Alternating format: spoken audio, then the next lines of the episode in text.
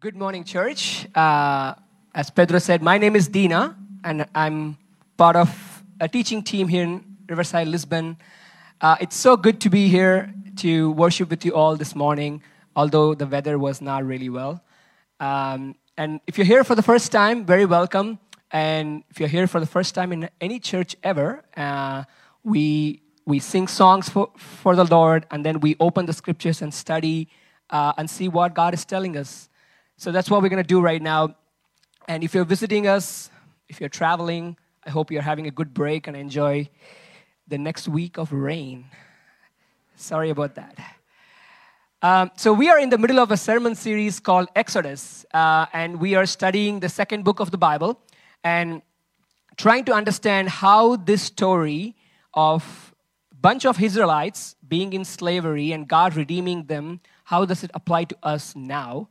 4,000 years after that story. That's what we're going to do. And before we dive into the scriptures, I want to give you a quick recap of what happened in the series so far, just like a TV show that we keep uh, bringing up in the last two weeks. Uh, so in Exodus chapter 1, so we jumped right into the plot of the story. We see Israelites being in slavery, um, and they're abused by Pharaoh, and Pharaoh, the king of Egypt. Uh, he even ordered a genocide to kill all the babies so that he can wipe out the Hebrews. So in chapter 2, we were introduced to this mom who had a baby, and the baby looked beautiful. And I was surprised when I read it. I'm like, all the babies look beautiful. For this one is very apparently very beautiful. That the baby, that mom couldn't throw the baby in the river. So she made a little basket and she let the baby float in the river. And this baby was picked up by the daughter of Pharaoh, and he was grown into Moses. And we were introduced to this character called Moses, and we thought, okay, he's going to be the protagonist of the story. He's going to do everything. So Moses grew up, and he was, you know, very passionate, very compassionate for his people. And he looked at uh, a thing, incident happened, Egyptian beating uh, Israelites or abusing an Israelites. So he went and killed the Egyptian. So we like, there you go, good, good for you, you know. He's going to be the hero of the story. Uh, but no, so even their own people, they were like, who made you the judge to rule over us? Who are you, buddy? So he has to run outside the countries because people are um, trying to try him for murder. So he has to run outside the country. So in chapter 2, we see the baby was born and we thought he'll be a hero, but now he ran outside the country and is living in the desert for 40 years. Chapter 3 opens up, and um, Gabby was introducing us this beautiful chapter of God revealing himself to Moses, who he is. He says, I am who I am. And Gabby highlighted this part. It's very interesting that Moses took a moment to turn aside and look at the wonder. And, and Gabby was saying, in our lives, God calls us to to help people around us and we all we need to do is take a moment to look aside towards god and what he is calling us for in our lives. But of course just like us moses gives a list of reasons of why he is not able to do the job uh, why he's not qualified. And it, it, that's amazing chapter 3 and 4 if you read it. It says god was extremely patient with moses and even showing him signs okay throw your staff and becomes a snake and showing a few things so he can feel more comfortable in doing what god is calling moses to do which is go to pharaoh and tell pharaoh to let the people go. That's all the instruction is. So moses comes back. He goes to the israelites and saying hey god called me and i'm going to go free every one of you. And and uh, chapter 4 ends with, um, if you put up on the screen, chapter 431 says, They believed, and when they heard that the Lord was concerned about them and had seen their misery, they bowed down and worshiped. And that's where we are at right now. So we're going to start right there. And it's, it's, it's a sign of hope. And Israelites were excited for God. They bowed down and worshiped God. They believed God. And God was concerned, and it's been 400 years since they heard anything. It's about time. So, this is where we're going to open up, and we expect as, as, as in our lives, things going to get real right now. God saw the pain, he remembered the covenant, he spoke to Moses, and Moses spoke to Israelites. Israelites believed, and now he's going to go to Pharaoh. Um, and this is where things have to happen. And how many of us start this new year with this kind of excitement? God called me, I started everything, I obeyed God's calling, this is the plan, I'm to do it, and things are to get changed now. And we'll, we'll open up with chapter 5 here. Let's see what happened here. Afterward, Moses and Aaron went to Pharaoh and said, This is what the Lord, the God of Israel, says Let my people go, so that they may hold a festival to me in the wilderness. Pharaoh said, Who is the Lord that I should obey him and let Israel go? I do not know the Lord, and I will not let Israel go. The king of Egypt said, Moses and Aaron, Why are you taking the people away from their labor? Get back to your work. Um, it, there are so many interesting things in this, in this passage. The first thing Pharaoh says is, Who is the Lord? Uh, that is a very strong statement, and that's going to be the backdrop of everything God is going to do in the rest of the chapters. Every time he does a miracle, he's going to say, Now you know I am the Lord. And that's a very interesting thing. And, but the, the thing I want to highlight in this one is what the king of Egypt said is, he said, now go, go back to your work. Can you continue? Next one, please. That same day, Pharaoh gave this order to the slave drivers and overseers in the charge of people You are no longer to supply the people with straw for making bricks. Let them go gather their own straw but require them to make the same number of bricks as before. Don't reduce the quota. They are lazy, and that is why they are crying out, Let us go and sacrifice to our God. Make the work harder for the people so that they keep working and pay no attention to lies. So Pharaoh basically increased the workload for the people. And, and the, the, the main point you want to focus here is he made the work harder so that they keep working and pay no attention to the lies. So the lies here was what Pharaoh is addressing is what they were saying about redemption. They're saying about you're going to f- get freed from slavery. And Pharaoh was saying, let them not pay attention to the lies so they can focus on the work. And this is not what we are expecting from, from this storyline. God was supposed to do something now, and this whole thing not supposed to happen. And as we continue more,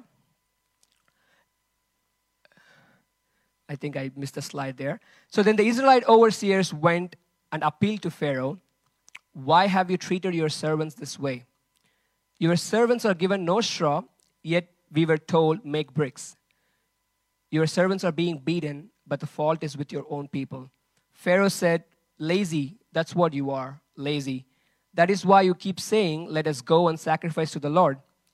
Now get back to work. You will not be given any straw, yet you must produce the same full quota of bricks. So, this whole straw thing is, uh, in modern terms, Pharaoh was cutting one of their supply chain, supply chain in their process of making bricks. So they need a straw. The straw you get from the stubble. After the harvest, you take the stubble uh, from the crops and you make the straw. So that was being provided by Egyptians to the slaves so they can make the bricks. So now Pharaoh says, no, no, no, go get your own straws and make the same amount of bricks. And things just got worse. They try to fix something, they try to free the people, and the people have to work more now. And the hope is crushed.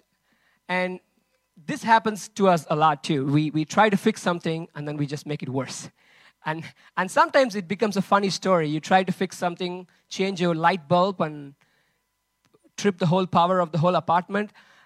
Those things are funny, but sometimes it, it, it, the pain is real. The, the, the hurt is real. And, and you always wonder is this really God calling? If this is God calling, why is this happening?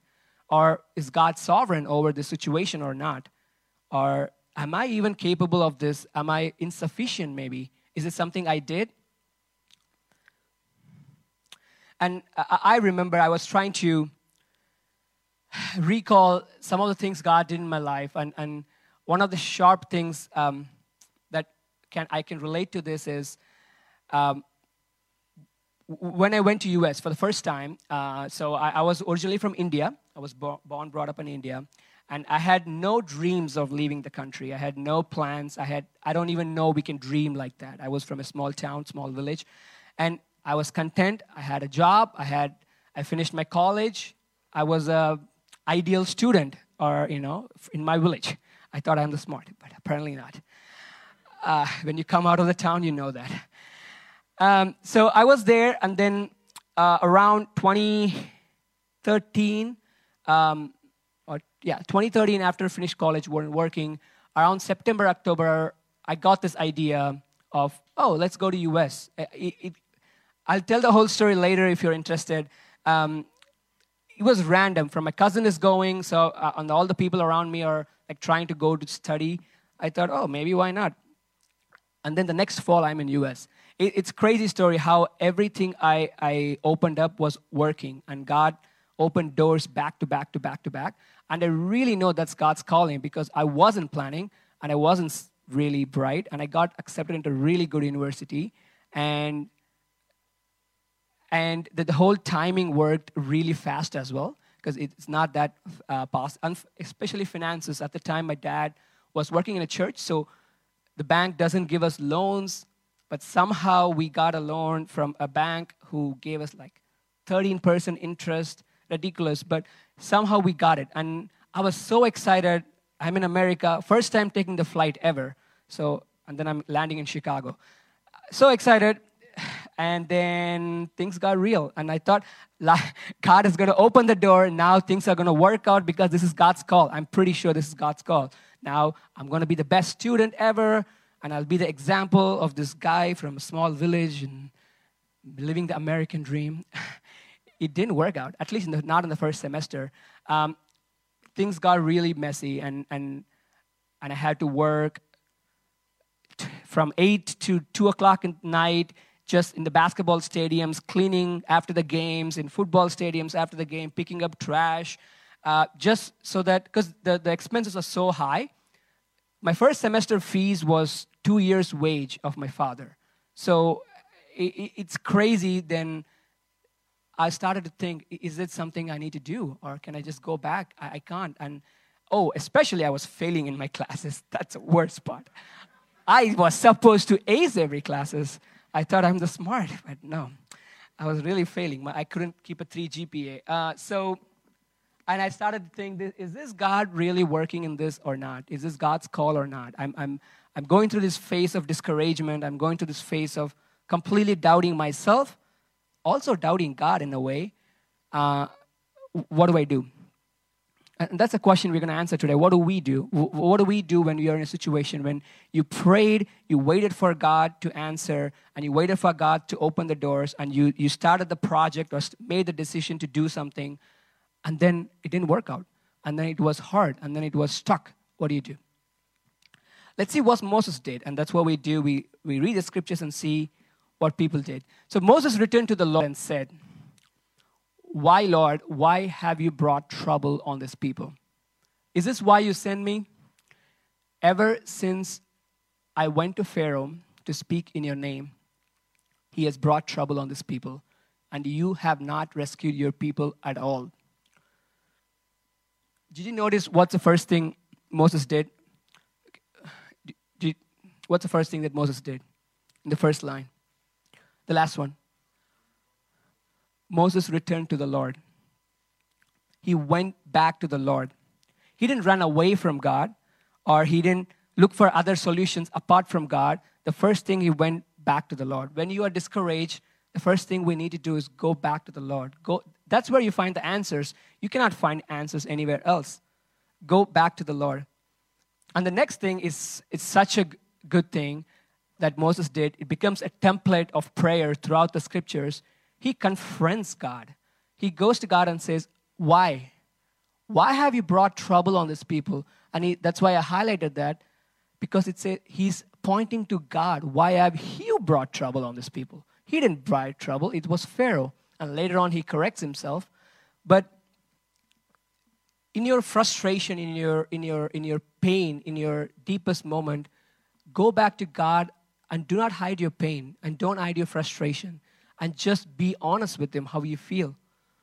And God encourages that. If you look at the prayer of David, if you look at the prayer of Habakkuk, all throughout the scriptures, God encourages people to come be real with Him.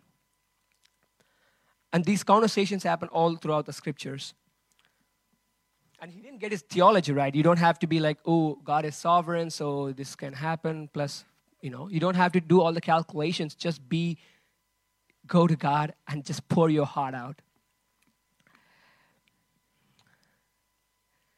Because God is sovereign over your life, and He doesn't take delight in the suffering of His people.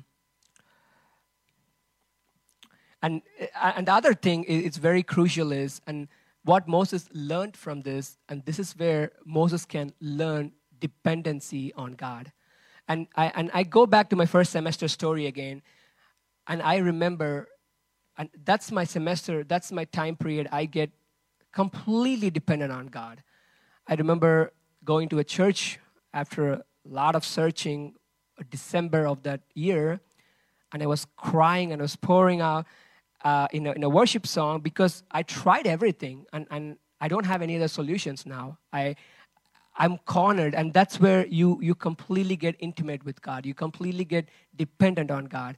And if you ask married couples who are married for a long time, and if you ask them what, what is the deepest moment where you are really close with each other, um, and, and it's not always the fun moment, it's usually the deepest struggles where they get close to each other. And when God walks you through these struggles, that's where you can get closer to God. And God, answering this question, God didn't say, Whoa, why did you talk to me like that?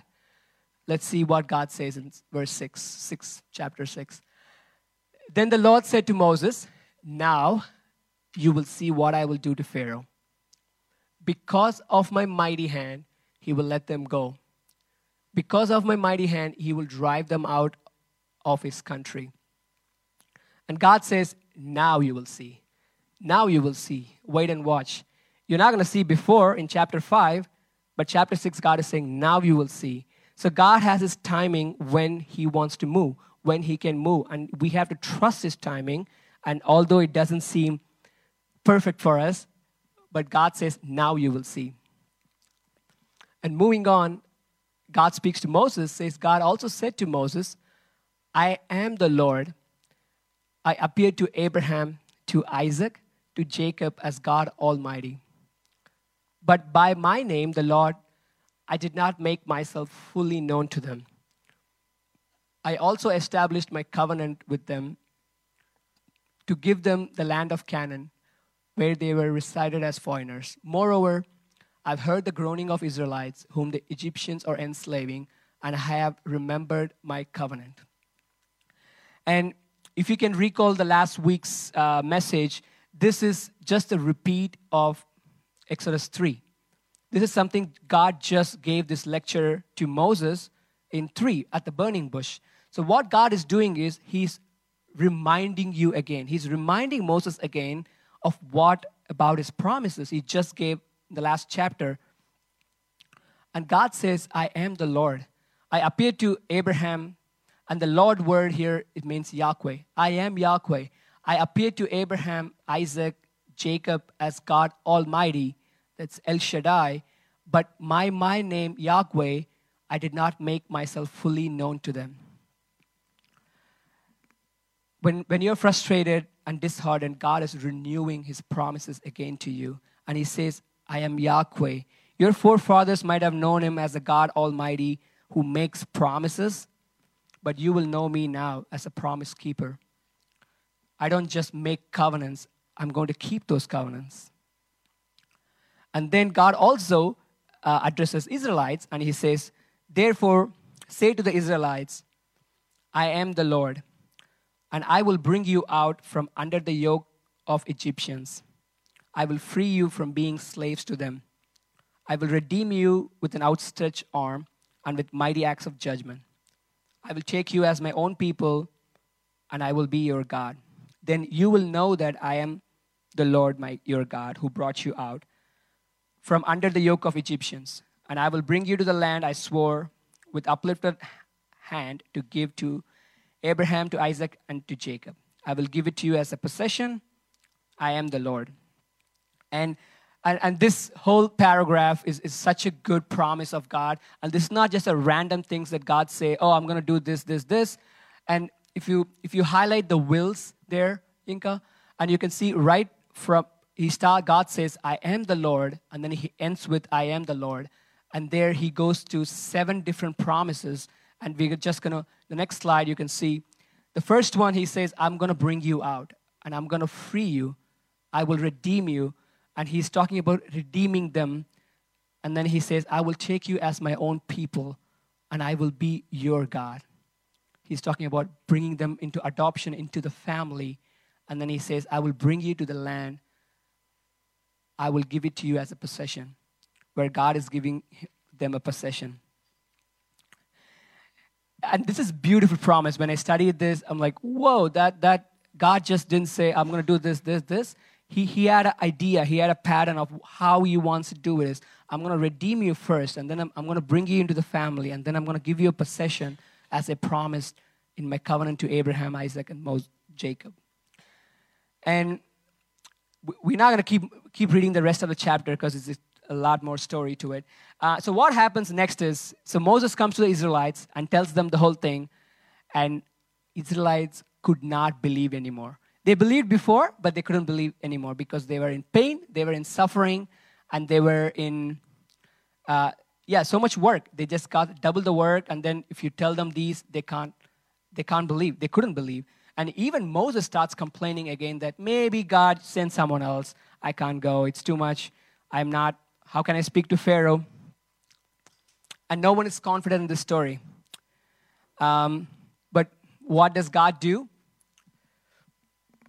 a little spoiler. You will know the rest in the rest of the coming weeks, but God still keeps his covenants. God still works. God still redeems them. God still adopts them. God still takes them to Canaan. And coming back to my story, I, I, I do remember when, in, in, the face of getting completely broken, uh, I didn't go back to God like Moses did. Um, I, I, was just, I gave up. Um, I didn't I stopped looking for church because it was hard and I, I don't want to focus as much anymore on reading the Bible or anything. I picked up drinking. It, it was extremely hard, and that's the only way I could do. But God didn't give up on me. I remember in November or December, this one guy comes to me in my university in a lab and he tells me about Jesus. I'm like, bro, I know about Jesus.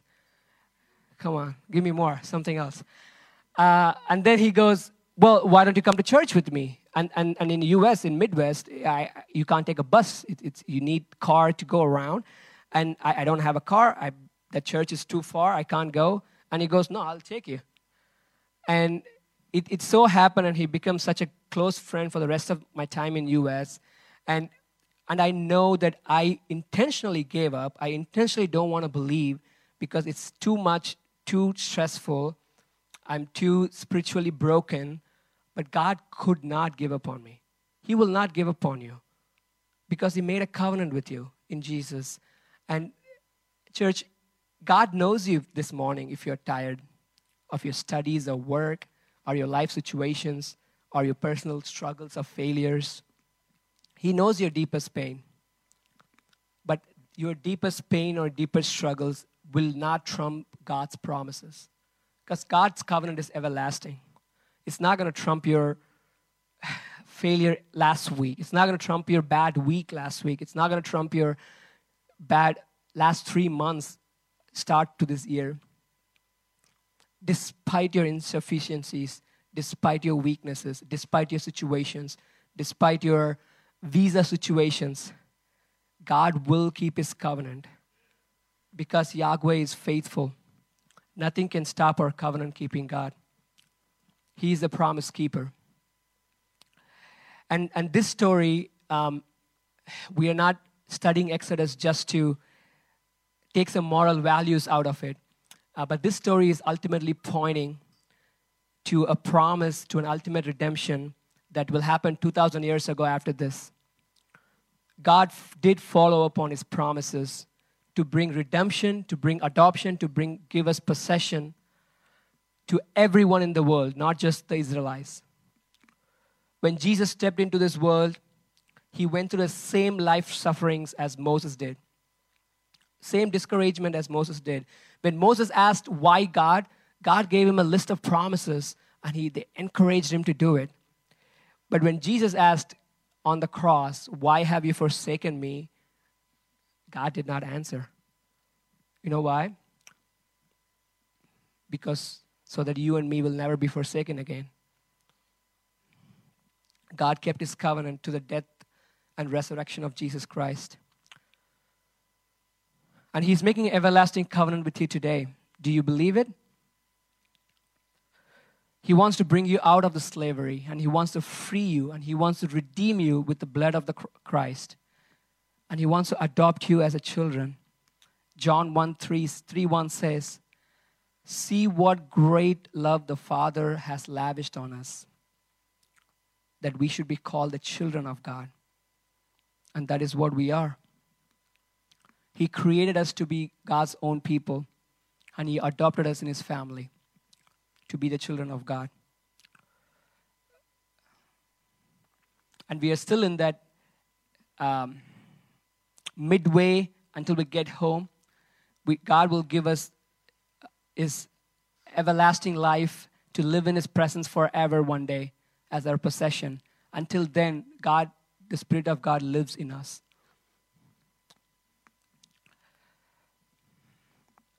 I'm going to invite the worship team uh, here and we're going to go into a time of worship.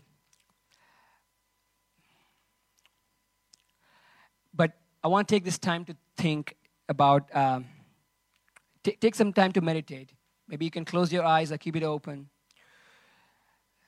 And w- what do you do when you're discouraged or having a bad day? Are you focused? Are you immediately try to focus on the things you fail or your insufficiencies or the blame of that colleague or blaming yourself? Are you just focused on Jesus? Are you running back to God and pouring your heart out, saying, God, I don't know what to do. I did everything right. I took all the steps. I applied for jobs, but nothing is opening. What do I do? Do you run to God? Hebrews says, and let us run with perseverance the race marked out for us, fixing our eyes on Jesus, the pioneer and perfecter of faith. For the joy set before him, he endured the cross, scorning his shame, and sat down at the right hand of the throne of God. This morning, church, as we're going to worship this next few minutes, let us focus on Jesus, not on our situations. It's okay. Our strategies can wait. Our difficulties can wait. But let's focus on the pioneer and perfecter of our faith. He endured the cross for us, He suffered this shame. And he, he looked up to the joy of saving you and me. And that was His joy. That's how He endured the cross. So that you, you and me don't have to be in the slavery anymore you and me don't have to worry about our situations anymore. That's how he went for the cross.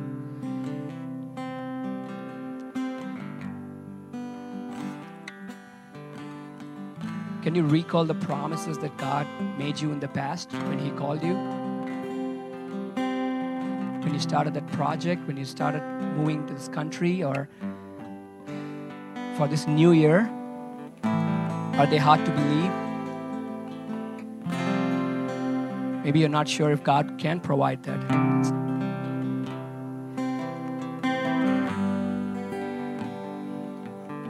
Romans 8 says, If God is for us, who can be against us? He who did not spare his own son, but gave him up for us all, how will he not also, along with him, graciously give you everything.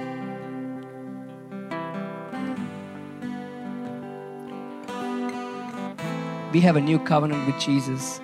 Just like a new the old covenant that God made with Israelites. We have a new covenant. God given you a new promise with Jesus. That is, if God can give up Jesus to bring you back, to redeem you, would He not also take care of you? Your situations, your difficulties, your struggles, your job search,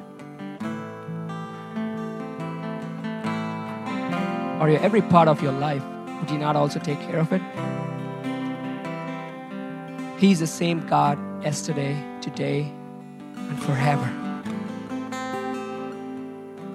He's El Shaddai, God Almighty, the one who makes ways in the wilderness. He makes streams in the desert. He's the promise keeper. He's Yahweh. He's our Lord. Heavenly Father, we come to you this morning, Lord. God, you are the Almighty God. We, we surrender our life to you. Maybe we didn't run to you when in problems. We always look for solutions first and other places and then come to you at the end if we need you. God, give us a tendency to come to you all the time. I'm sorry, God, for not running back to you first. Remind us to run back to you. God, through the situations, through the struggles, through the discouragement phases in our life, God, use those faces to get intimate with us. Reveal more about you to us so we can know you more. So we can know a certain part of you that we wouldn't have known without that situation. Let us walk with you, God. Like a couple walks, let us walk with you. Reveal yourself to us. Renew your promises to us. Maybe we forgot. Maybe our situations are leading us to not think about it anymore. It's hard for us, God. We are broken. Remind us again. Speak to us, God.